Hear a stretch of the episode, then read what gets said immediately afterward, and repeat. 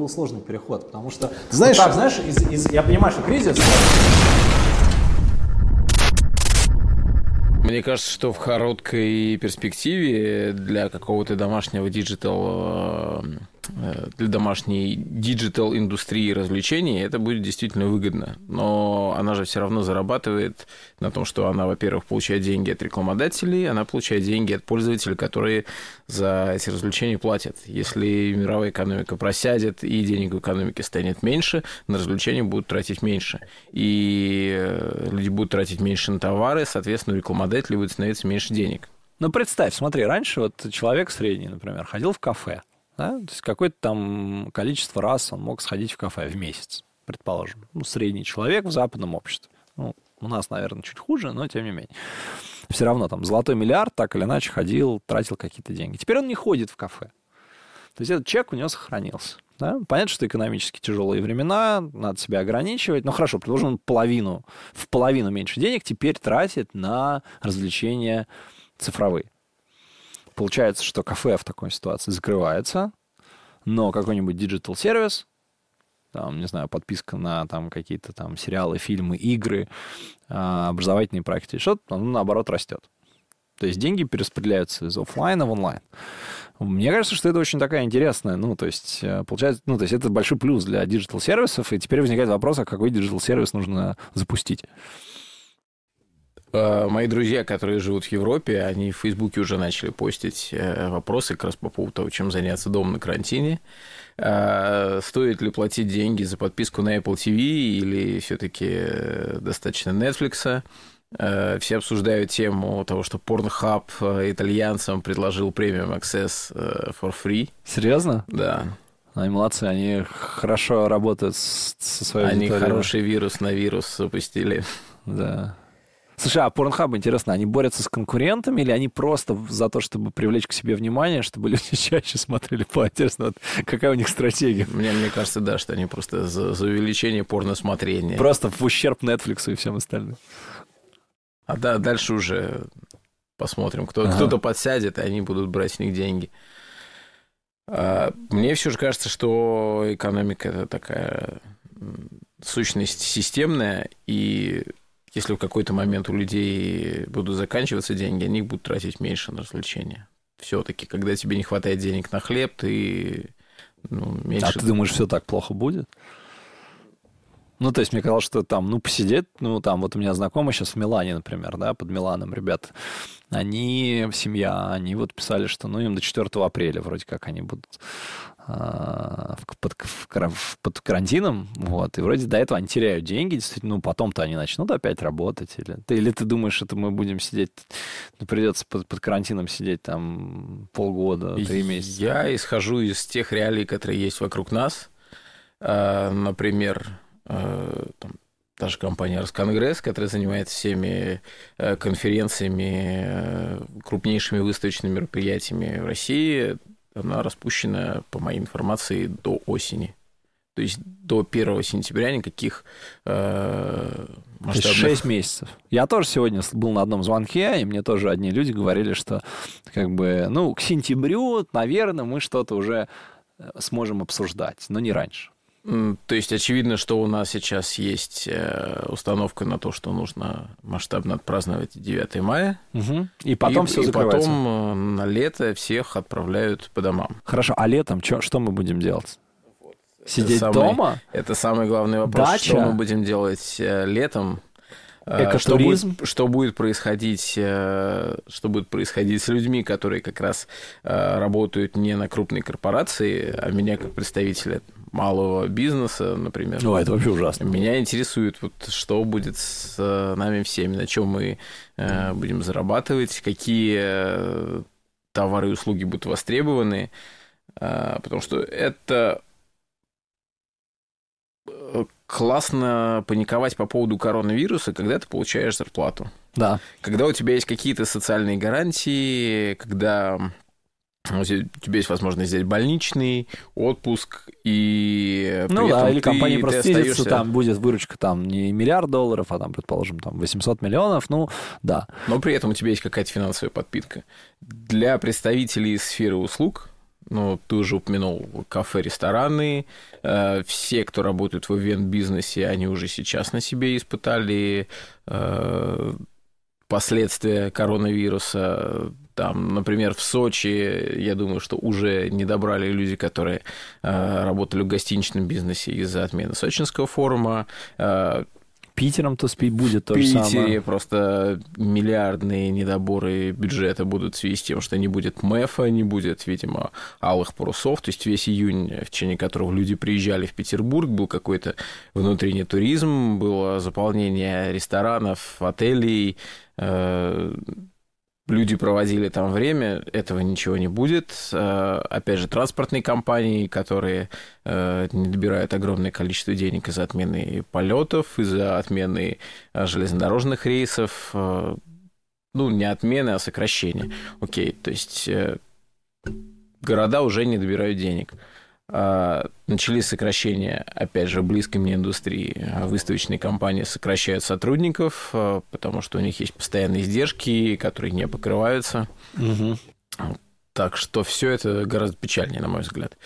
И многие люди, они, сидя на зарплате, они пока думают, что вот эти вот э, смерти, о которых э, хайпуют СМИ, это близко, а вот экономические э, потери, они где-то далеко, они где-то не с ними.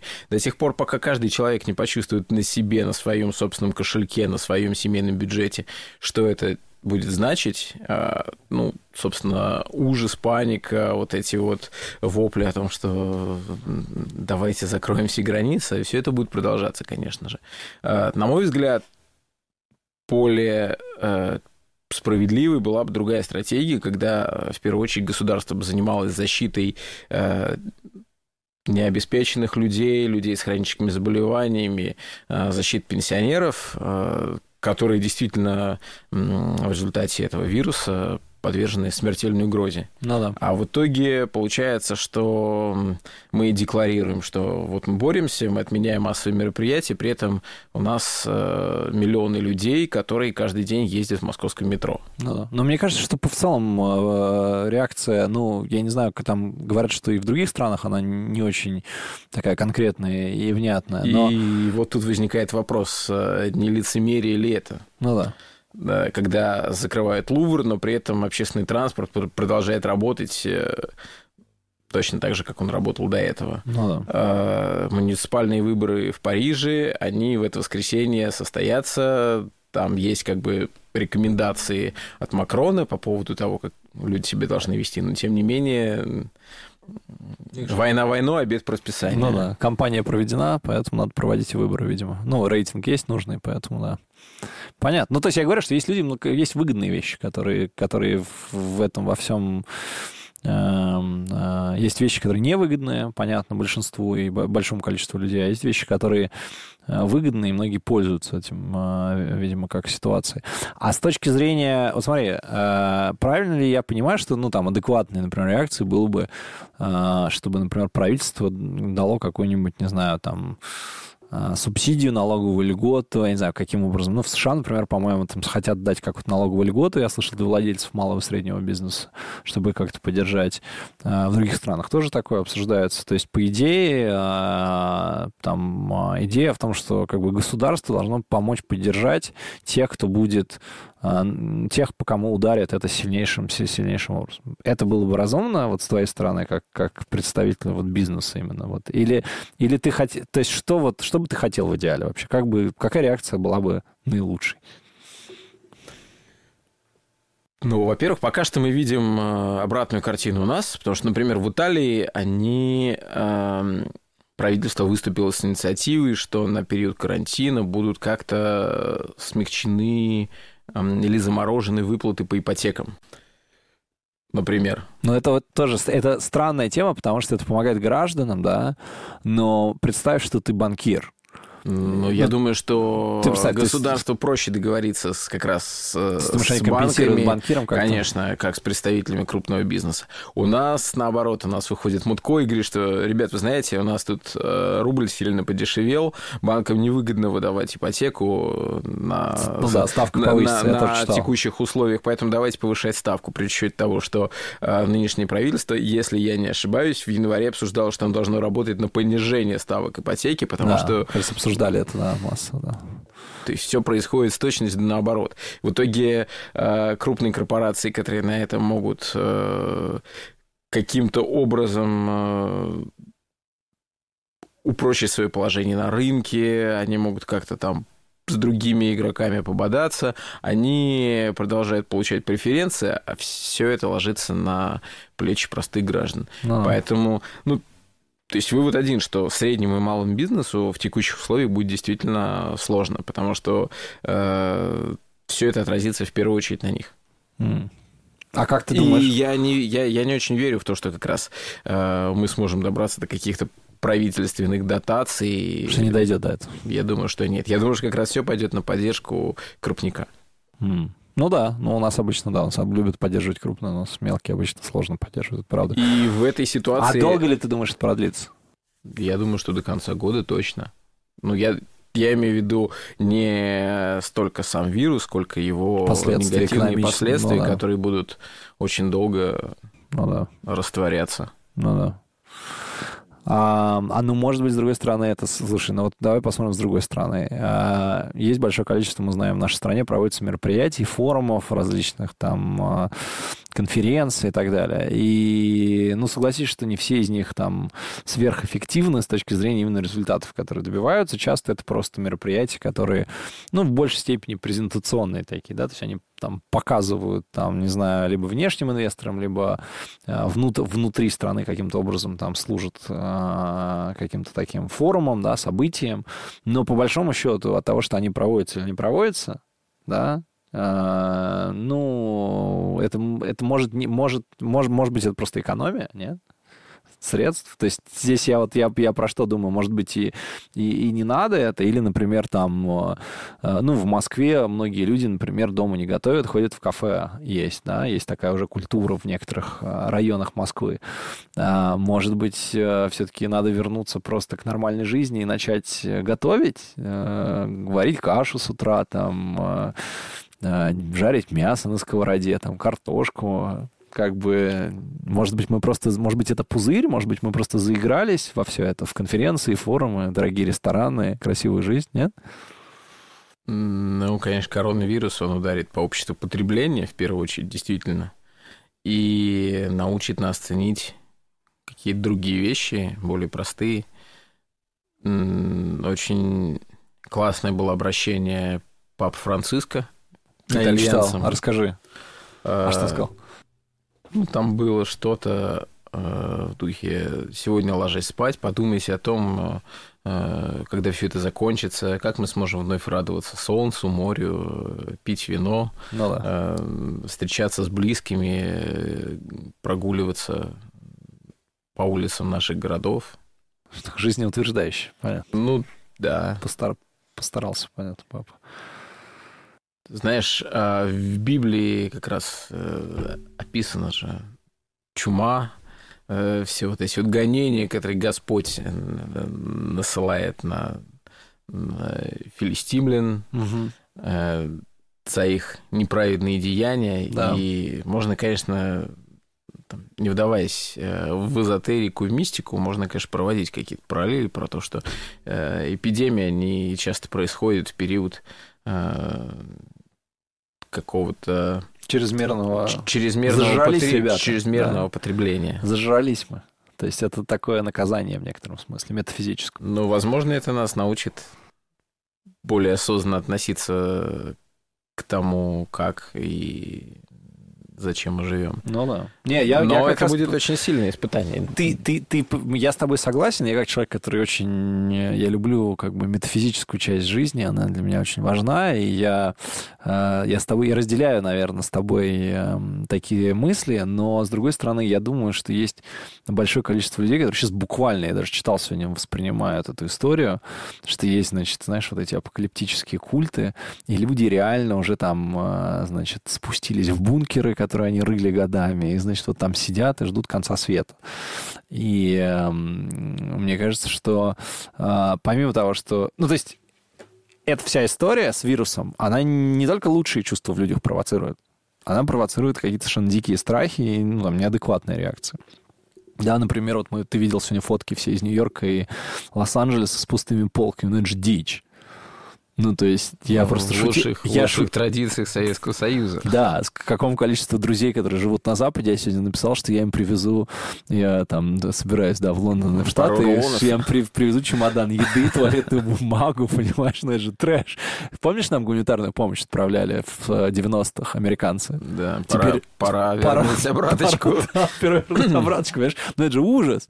То есть это же не связано, там на самом деле нет никакой проблемы с едой. Это просто люди, которые сходят с ума. Слушай, ну мы с тобой возвращаемся к самой главной вещи, да, и если ты помнишь мой пост в Фейсбуке, он именно про это. Он не про то, что заболеваний нет, он не про то, что там, оно не страшное, да, оно страшное, там, заразное, от него действительно умирают люди, но давайте просто соизмерять э, вещи и воспринимать их э, такими, какие они есть, а не такими, какими их рисуют СМИ. И я сам себя сегодня утром, знаешь, э, стоя в душе, я себя поймал на мысли, что вот это вот а, вся паника, вот эта вот какая-то э, ажиотация, ко- которая вокруг э, коронавируса создается, она, она даже меня не смотрит, потому что я пытаюсь это все раскидывать, Да, она все равно по- потихонечку, так знаешь, пробирается, потому что ты открываешь э, Телеграм, коронавирус, ты открываешь новости на первых строчках коронавирус, ты открываешь Facebook, там все э, плачут и ахают, какой кошмар. Э, Я прихожу в офис, и мне сотрудники говорят, давайте мы обсудим э, правила поведения в связи с коронавирусом, вот давайте не будем здороваться за руку. В смысле, А, реально? Да. Вот они как бы предложили обсудить э, какие-то меры в связи с... Я вчера первый раз локтем здоровался. Но это, мне кажется, был больше степ с человеком, который мне предложил это сделать. Вот. А другому человеку я пожал руку, то есть я его случайно встретил, он ел, я ему пожал руку, и, по-моему, он, он очень напрягся из-за этого. Но мне кажется, честно говоря, что это все странно, потому что я смотрел, как и многие другие там э, различных спе- специалистов, да, видео, которые где рассказывают, что как бы шансы того, что ты рукой... То есть там все эти средства, конечно, очень полезны, это которые убивают микробов, например, да, но шансы того, что ты рукой прикоснешься к лицу, и через лицо вирус, ну, через кожу как-то там, через слизистую попадет в организм, они там супер вообще минимальные, да, и, скорее всего, на тебя просто ты будешь ехать где-нибудь э, в метро или там где-нибудь идти там в помещении находиться в лифте, на тебя кто-нибудь дыхнет, и вот ты скорее так заразишься, чем заразишься через... Ну, дело не в этом. Дело, опять же, в такой эвристичности Но разве это не игра? То давайте, давайте не будем здороваться за руку, ну окей, ну я зашел, э, допустим, я ехал э, в метро, допустим, у меня на руках есть некий вирус, я не поздоровался, войдя в помещение, но я пока дошел до туалета, взялся за дверную ручку, ручку. от- открыл дверь, зашел, э, вымыл руки, я откручивал кран, и, в принципе, все это осталось там. Ну да. Но многие, вот я сегодня видел опрос, э, делала ам, Ксения Болецкая, ведомо- журналист из «Ведомостей», там, типа, она написала, а вы уже там, типа, из дома работаете? И там, типа, количество людей, ну, компаний, которое, значит, уже перевело сотрудников на, на работу дома, оно будет зашкаливающее вообще, по-моему, там сейчас, типа, там процентов уже 30-40 э, компаний, ну, кроме гос всяких таких структур, со- да, они переходят вот на, на работу дома, потому что все э, сотрудники, ну, есть, они давят, да, на компании. Ты думаешь, это лучше? Или лучше выработать код и здороваться там, подмигивая друг другу э, в офисе? Ну, с точки зрения, с точки зрения профилактики, конечно, лучше работать из дома, если, опять же, специфика бизнеса это позволяет делать. Ну, конечно. У нас, например, там Ну да. офисе рендер ферма из а, дома. ты, не, ты, не- ты, ты, ты не можешь, ты не можешь работать, понятно. понятно. Слушай, а этот какого... Ну да, и рестораны не могут, понятно, им надо либо закрываться, либо работать, тоже непонятно, что вот делать. я сегодня открывал э, коробку с едой. Ага. Я питаюсь там Ага. по доставке с просчитанными калориями. Значит, я сегодня открываю думаю, вот интересно, кто это готовил? Мыл ли он руки? Мыл ли он руки вообще, да? Ну да, я понимаю тебя. Да, это, это вызывает, конечно, опасения. Да. Я вчера в кафе зашел в одно, надо было на 5 минут зайти, и там, э, в общем, оно небольшое очень. Вот, и я сидел, э, сижу, что-то на компьютере делаю, э, и у меня просто зачесался чуть нос. И я нечаянно как-то так задел нос, и мне стало очень щекотно, и я Чихнул? Все повернулись. Все повернулись, а, очень на меня строго посмотрели в ужасе, просто в тотальном ужасе, просто в тотальном ужасе. И я сказал, да нет, я говорю, у меня Ребят, просто я нос только, зачесался. я только из Италии. Не, да, да, я хотел пошутить, у меня была такая шальная Ну так сейчас не стоит, могут Да, я сказал, я сказал, я говорю, да нет, у меня просто нос зачесался. И все такие, ху, и стали смеяться. И, конечно, э, когда попадаешь, ну, вот в такую ситуацию, чувствуешь себя очень некомфортно. Но, с другой стороны, что делать? Люди, извиняюсь, кашляют тоже там, ну, вот, там, просто поперхнулся, там, да, что делать? На тебя все будут коситься, и ты будешь себя там, ну, некомфортно чувствовать. Поэтому, видимо, все-таки лучше, получается, сидеть дома, чтобы просто никого не смущать. Чтобы никого не нервировать. Нет, Да. ну мы, например, о чем мы договорились, то, что если человек действительно чувствует, что он там простыл, то не нужно искушать судьбу, не нужно подвигов, не нужно ехать Конечно. э, в офис и Ну да. лишний раз напрягать коллег. Ну да. Это правда. Но опять же, вот само мышление людей, оно эвристичное. Люди цепляются за какие-то вырванные из контекста факты для того, чтобы вписать их в э, картину мира, которую на самом деле создают там СМИ, соцсети. Ну да. Ну, а мне кажется, что я вот смотрел сейчас, я думаю, вот рынки падают, ну, этот вирус. Думаю, а какие же классные вещи должны возникнуть? Ну, то есть, понятно, что а, любой кризис, любая перестройка жизни означает появление новых возможностей. И, ну, понятно, что есть сначала там стресс, шок от того, что происходит, но так или иначе надо смотреть в будущее, да, смотреть на то, что будет популярно. А, Понятно, что мы с тобой говорили вот про эти там всякие услуги, которые появляются дома. Я вот даже подумал, думаю, может быть, записывать какой-то образовательный э, продукт начать делать. А, Может быть, даже его как-то монетизировать, ну, в общем, пытаться придумать, что с этим делать, потому что люди будут сидеть дома, им надо будет чем-то заняться, они захотят, наверное, как-то развиваться, расти и готовиться к новой жизни, как там все закончится. Ну вот, и надо, может быть, что-то для них уже начать делать. Потом, а, вот сейчас мы говорили с а, с Ланой Паршиной там на тему съемок, съемок сериалов, там, понятно, сейчас выгля... там, документалок сейчас вырастет в гигантском количестве потребления контента э, на всех э, видеосервисах, соответственно, нужно, можно много классного контента все равно производить, потому что не обязательно его ехать куда-то снимать, да, ну, куда можно, можно доехать, а можно смонтировать, взять, купить футаж, то есть есть много других вариантов, как это можно делать. Я вот думаю, какие еще есть идеи, Вот, например, в, а, ты занимаешься, а, как, как правильно назвать а, область, которой ты занимаешься? Это дизайн или как-то а, графи, графи, создание, создание презентаций или графических... Да, в целом мы занимаемся мультимедиа дизайном. да. Да. Ну, вот мультимедиа дизайн, я понимаю, что сейчас там, соответственно, многие проекты там срыва- срываются, потому что, ну, не, не, не будет, э, ам, не будет, соответственно, заказов, но можно ли, есть ли какие-то вообще, что, что, что, что, наверное, есть ли какие-то другие области, про которые ты думаешь, которые там, актуальны могут быть? Ну, мы сегодня размышляли по поводу какого-то анимационного сериала Ага. для YouTube. А, ну, потому что вы можете Потому рендерить. что, потому что ну, одна из как раз главных наших э, э, УТП – это именно персонажная анимация. Ага. Поэтому есть мысли в этом направлении. Будем замуруемся в офисе и будем делать Мультики. э, мультики про коронавирус. Это, крико- это прикольно. Хро- хроника коронавируса, знаешь, там уже Хроника? От, от- Тре- от- третья, третья мировая война. Ну да. Теория заговоров. Кто его пустил, в каком виде там и так далее, да. Ну, слушай, актуальная тема, кстати. А Одна из э, вещей, с помощью которых, я так понимаю, активно канализируют напряжение в таких ситуациях, да, это, э, собственно говоря, юмор и мемы. Да, я, насколько понимаю, есть целые компании, которые только занимаются тем, что создают мемы под заказ. Просто потому, что это очень хорошо помогает снять стресс в обществе по некоторым темам. Ну, мемы вы, вытеснили анекдоты, да. понимаешь? А мне недавно сказали, что а, человека можно очень легко определить, к какой он возрастной категории относится, потому рассказывает, рассказывает он анекдоты или нет. нет. Потому что сейчас анекдоты вытеснены мемами. И вот это вот клиповое восприятие очень короткая попытка за короткий промежуток времени урвать максимум смысла, вот оно привело к появлению мемов, каких-то коротких, э, коротких шуток, э, очень контекстных. Ну да, это, знаешь, этот, э, я тут залипал с ТикТоком. Мы запустили ТикТок, значит, в UFC в российском мы думаем, значит, ну, там стали что-то постить, а, ну, и, соответственно, поскольку а, приходится по работе заходить, до этого я, поним... ну, я понимал, что это какая-то более молодежная платформа, пользовался пару раз, но никогда активно там сам ничего не делал и не, не залипал сильно.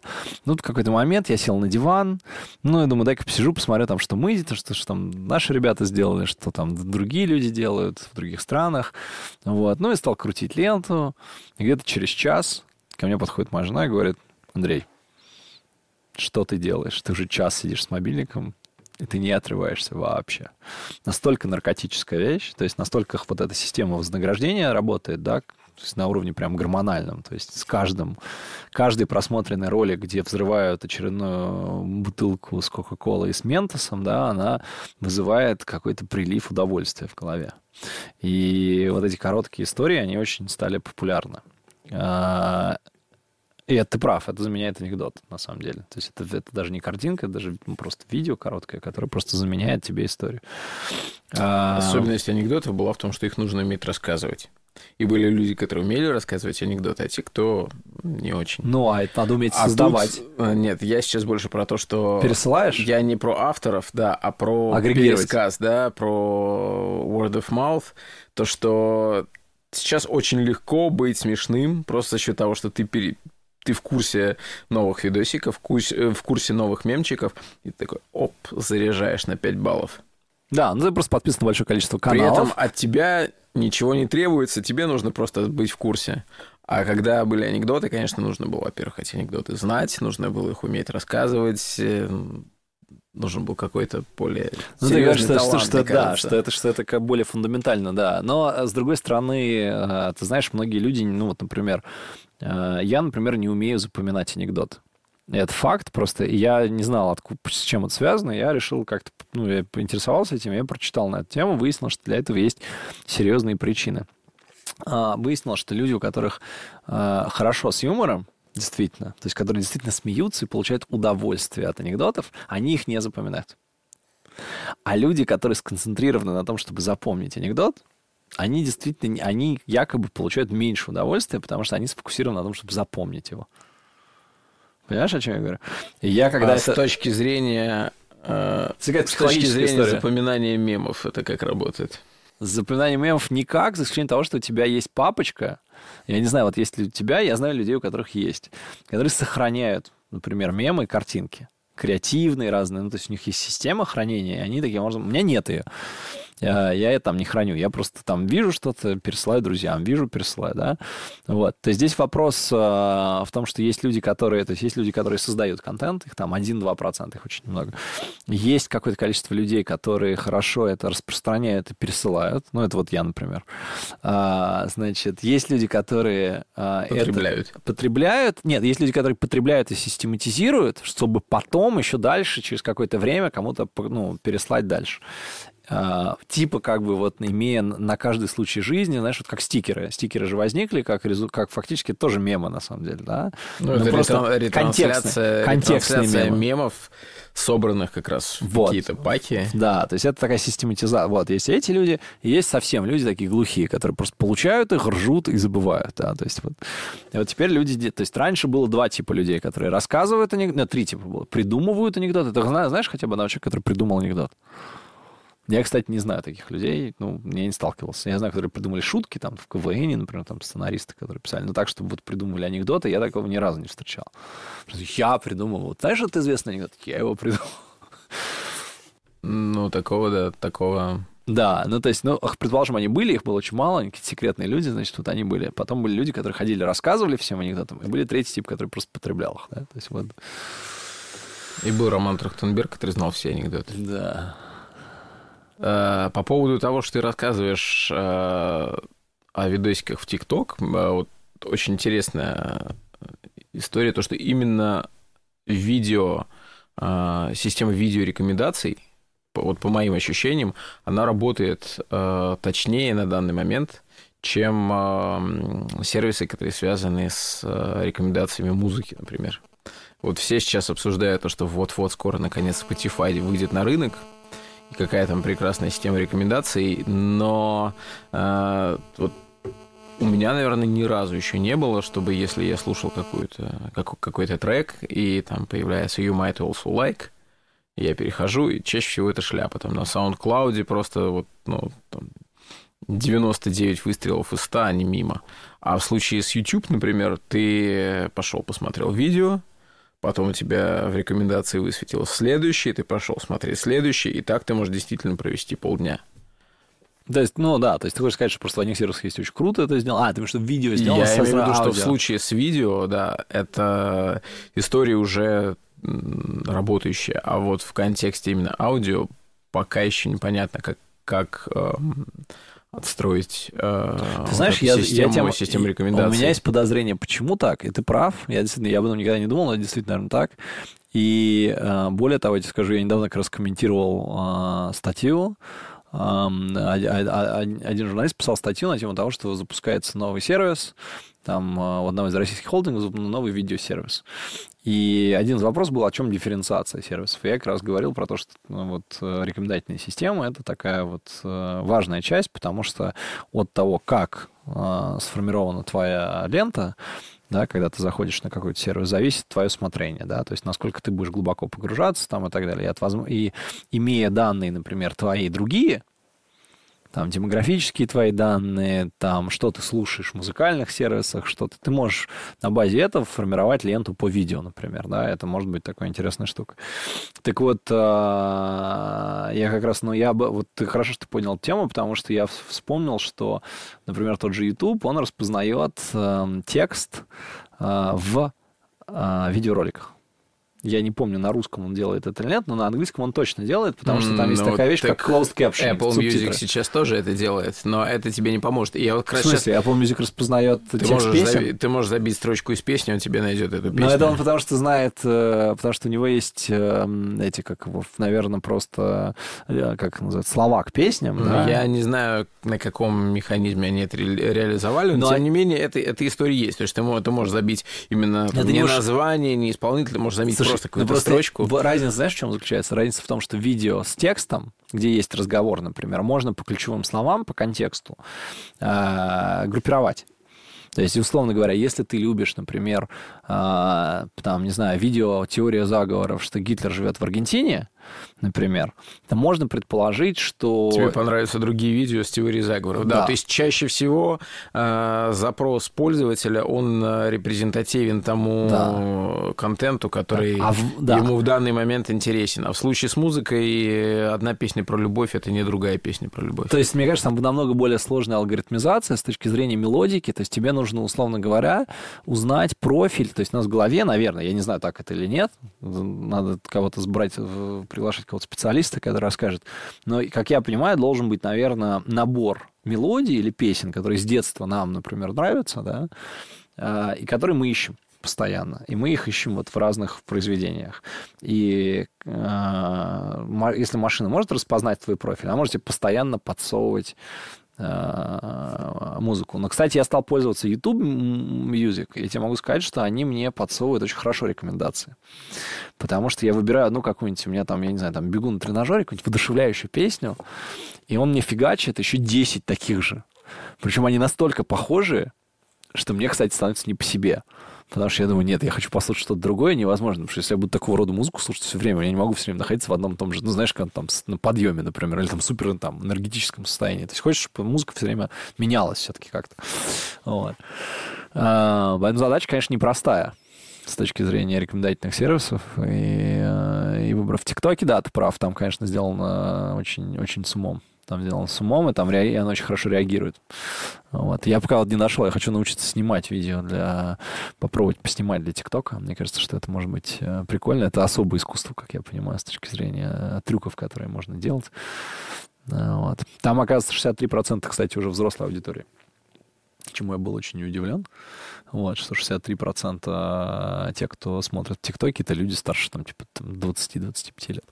У меня была так, ну, хотел с тобой э, поговорить на тему книжек. Потому что ты всегда читаешь интересные книги. Вот. А, я читаю, я в последнее время пытаюсь дочитать, я никак не дочитаю книжку, известную всем, которая называется, она сейчас актуальна для американцев, «Атлант расправил плечи». Как я шучу... Первый раз. Слушай, я ее, я, я ее когда читал, но тут я ее чуть более, ну, как бы так глубоко и осознанно читаю, потому что я просто читаю про рост социалистических настроений на Западе. А, и вообще Айн Рэнд стала мне сильно более любопытно с возрастом, что раньше я воспринимал просто как Э, девушку-русофобку, которую обидели сильно. Она сбежала из революционного Санкт-Петербурга, значит, э, э, в США, и, значит, поэтому она обижена на весь мир. В общем, ну, как бы не придавал большого значения. А сейчас, когда стал читать, глубоко изучать, многие вещи, которые она пишет, они стали сильно более, ну, интересными и показались более глубокими, на самом деле, чем они изначально казались.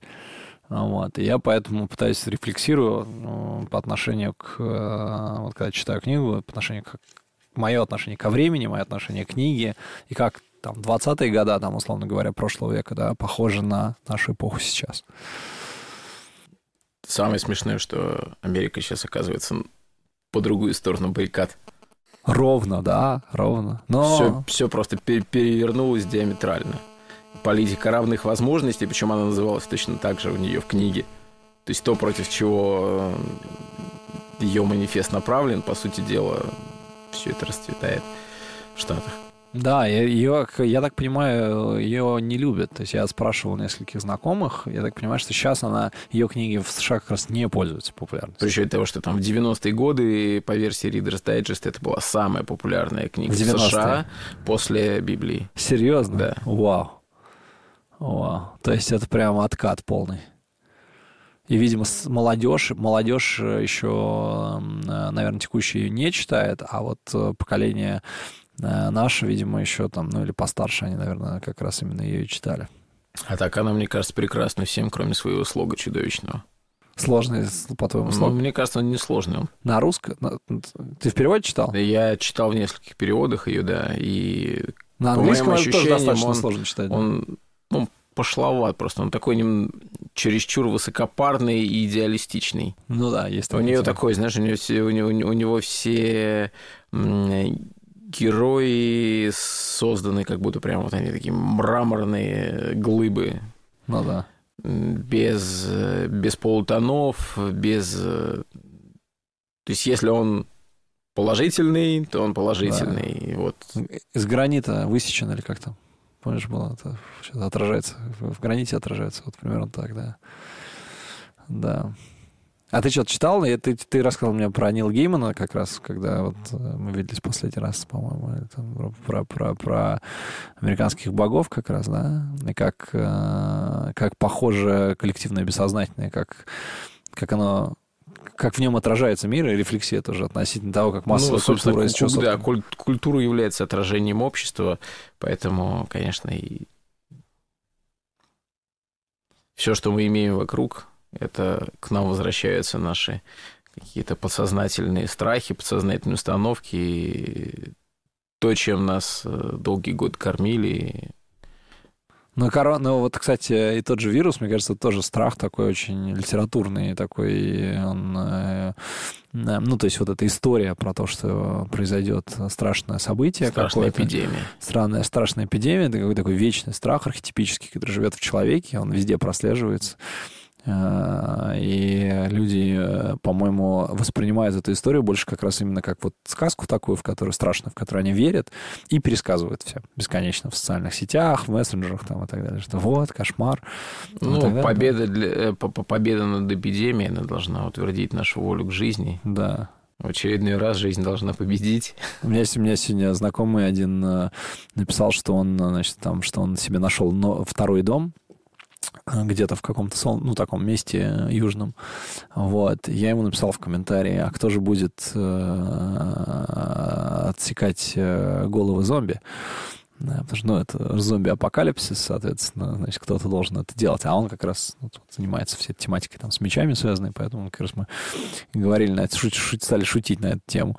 Вот. А, но, по-моему, у людей реально восприятие такое, что это вот прям зомби-апокалипсис в некотором смысле, судя вот по тем фоткам, про которые мы говорили там и так далее, да, то есть люди воспринимают это совершенно с каким-то ужасом, страхом, а, причем таким а, очень неосознанным полное отсутствие осознанности, по-моему, в этом процессе и вдумчивости, мне кажется. Ну, кстати, об осознанности. Я сейчас читаю книгу Жака Майоля.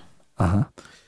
Э, если помнишь фильм Люка Бессона «Голубая бездна» про да. ныряльщиков. Да. Вот, собственно, один из ныряльщиков – это Жак Майоль. Ага. Э, фильм, э, он как бы про реальных персонажей, но Искаженный. не совсем, да, ага. не совсем на реальных событиях. Жак Майоль, он там, прожил до 75 лет. Угу. Он написал книгу «Человек-дельфин». Вот я ее сейчас читаю. Очень интересно получилось вообще. Знаешь, в жизни очень бывает интересно, когда события одно за другим притягиваются, как, как будто ты за, за ниточку какой-то клубок тянешь. Я в начале февраля посмотрел, пересмотрел «Голубую бездну», потом начал читать эту книгу, потом вышел сейчас фильм про Наталью Молчанову, про нашу знаменитую фридайвершу «Один вдох». Э, и просто все это на самом деле как раз про осознанность, потому что все, что касается фридайвинга, это в первую очередь состояние апноэ, это э, про... Фридайвинг – это когда люди ныряют без баллона на, без, длительное, на длительное время. Да. да. То есть на несколько минут люди задерживают дыхание, они замедляют ритм своего сердца, там, профессиональные фридайверы делают практически в два раза, то есть там до 30 Вау. ударов в минуту. И все это про нашу голову, на самом деле, про то, какие пределы мы сами себе ставим. И контроль над сознанием своим, да? Кон- контроль над, э, над всем, что происходит в, внутри нашего организма. Э, очень интересно, что вот эти лимиты мы задаем сами себе. Ну, ты знаешь про Дэвида Гоггинса, да, у которого Can't да. Hurt Me, который там постоянно пишет про внутреннего ментора, который там выставляет тебе ограничения 40, 50, 60 процентов. То же самое, э, эта же идея, она есть и у фридайверов про то, что на самом деле ты можешь достаточно долго не дышать. Э, весь вопрос в том, какой предел ты сам себе выставишь. Э, в фильме «Один вдох» точно так же прослеживается эта история про барьеры сознания. И недавно наткнулся на интереснейшее видео, э, интервью с э, главным врачом Мариинского театра, который рассказывает про э, растяжку, про то, как э, людей сажают на шпагат. И он объясняет, что мышечная ткань, она не может э, удлиняться связки не могут удлиняться в процессе растяжки. Все, что происходит в процессе растяжки, это искусство расслабления, которым мы овладеваем. И вот это вот предел того, насколько широко могут разъехаться ноги при попытке сесть на шпагат, это все вот здесь. И поэтому дети там, например, потрясающе делают. Они э, не знают, что у этого них нет нельзя. ограничений. Они не знают, что этого нельзя. Точно так же, как там многие выдающиеся спортсмены, которые э, ставят супер рекорды, они занимаются спортом с детства, потому что у них нет пределов. Мы сами себе очень часто выставляем вот эти вот рамки, в которых мы хотим существовать, и сами под них подстраиваемся. А как их, как, как их рушить? С помощью чего? С помощью фридайвинга? С, Или... с помощью работы с сознанием, наверное, в первую очередь. С помощью того, чтобы потихонечку как раз... Или, э... или там, не знаю, надо грибы, условно говоря, там пойти съесть, да? Не, ну это тоже Может способ. быть, тоже. Я просто это, это, тоже, что... это тоже может быть вариант про то, чтобы забыть о своих страхах. Ну, как-то да, как-то по-другому на это посмотреть. Как-то перепрыгнуть какой-то лимит, который перед тобой э, возник, угу. и оказаться на новом уровне. Угу. Интересно именно, именно подход вот э, этого товарища из Мариинки о том, что он говорит, э, антистресс. Э, не нужно пытаться через силу это сделать, потому что вы себя еще больше травмируете, и ваш мозг запоминает, что это больно, и туда не надо. Да, и насколько это, например, там против того, о чем говорит Гогинс, о том, что я все, значит, там да, своей интересно. жизни, все через, через усилия. И какой подход? Ну, надо над собой делать усилия. Я тоже, вот, знаешь, мне кажется, я многие вещи в жизни не сделаю, если бы я не делал над собой усилия. Ну, Но, видимо, должна быть какая-то методика напряжения, расслабления да, и, и потихонечку э, раздвигать вот эти границы возможного. А, э, продолжая эту мысль, мы с нашим директором размышляли э, на неделе о том, что мы, например, разучились мечтать. О, это правда.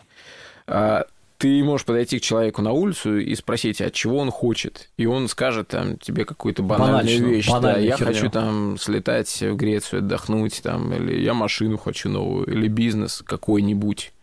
Просто какой, какой бизнес, какой, какой-нибудь. Купить готовый бизнес. Меня всегда поражают такие объявления. Ты знаешь, а, тут мы с ним проговорили эту историю, я на следующее утро просыпаюсь, э, лежу в постели и думаю, окей, вот э, ко мне сейчас приплывает золотая рыбка, говорит, три любых желания, вот все, что хочешь. Я думаю, ну какие бы это желания были? И я начинаю, я понимаю, что, ну окей, я там не говорю про то, что я хочу просто какой-то бизнес или я там хочу э, отдохнуть на Мальдивах. Нет. Но я понимаю, что я все равно загадываю сам себе какие-то э, желания, которые, ну, они из очень реального мира. Они, они достаточно приземленные, они... Это не что-то невероятное. И вот я после этого себе придумал такую историю, что я с утра просыпаюсь и думаю, вообще, какие три самые невероятные вещи я бы хотел сегодня... Это круто. Получить Это или сделать. мне кажется, что вот нужно работать над э, над осознанностью в контексте вообще того, чтобы дать свободу своему мозгу и дать свободу себе от каких-то пределов. Да, я, знаешь, я периодически стараюсь сделать себе один день когда-нибудь, надо брать какой-нибудь такой, ну, день вне работы, когда можно просто пойти подумать, потому что мне кажется, что вот постоянно потребляя что-то, вот телефон в руке, например, или компьютер, или книжка даже, или даже там какой-нибудь сериал, это даже, даже вот такие вещи, они... Э, в целом это история про потребление постоянно, и мозг работает в одном режиме. А вот чтобы подумать, посидеть, чтобы попридумывать, помечтать, мы себе не отдаем времени на это. И на это нужно, вот как ты говоришь, время э, для того, чтобы э, этим реально заниматься. Вот. Еще я подумал, что я бы у рыбки, знаешь, что попросил? Я бы рыбки попросил сделать такую циклическую функцию, чтобы она меня постоянно спрашивала бесконечное множество раз, чтобы я мог загадать не три желания, а бесконечное количество желаний. Вот. Ну, либо я захотел бы сам стать рыбкой. Вот. Мне кажется, это тоже может быть интересным вариантом развития событий. Ну, это сейчас а, к вопросу про анекдоты. Да. Да. Очень много было анекдотов про рыбку. Ох, много. Я помню. Я многие, я даже, я даже кое-какие помню, да. Да. Хорошо. Ладно, слушай, спасибо огромное, что ты пришел. Рад с тобой поболтать. Вот, и мы... Приходи еще, будет, надеюсь, будут более приятные события повода, более, чтобы более приятная тема, чем коронавирус. Да, да, это точно. Вот. Спасибо тебе, Стас.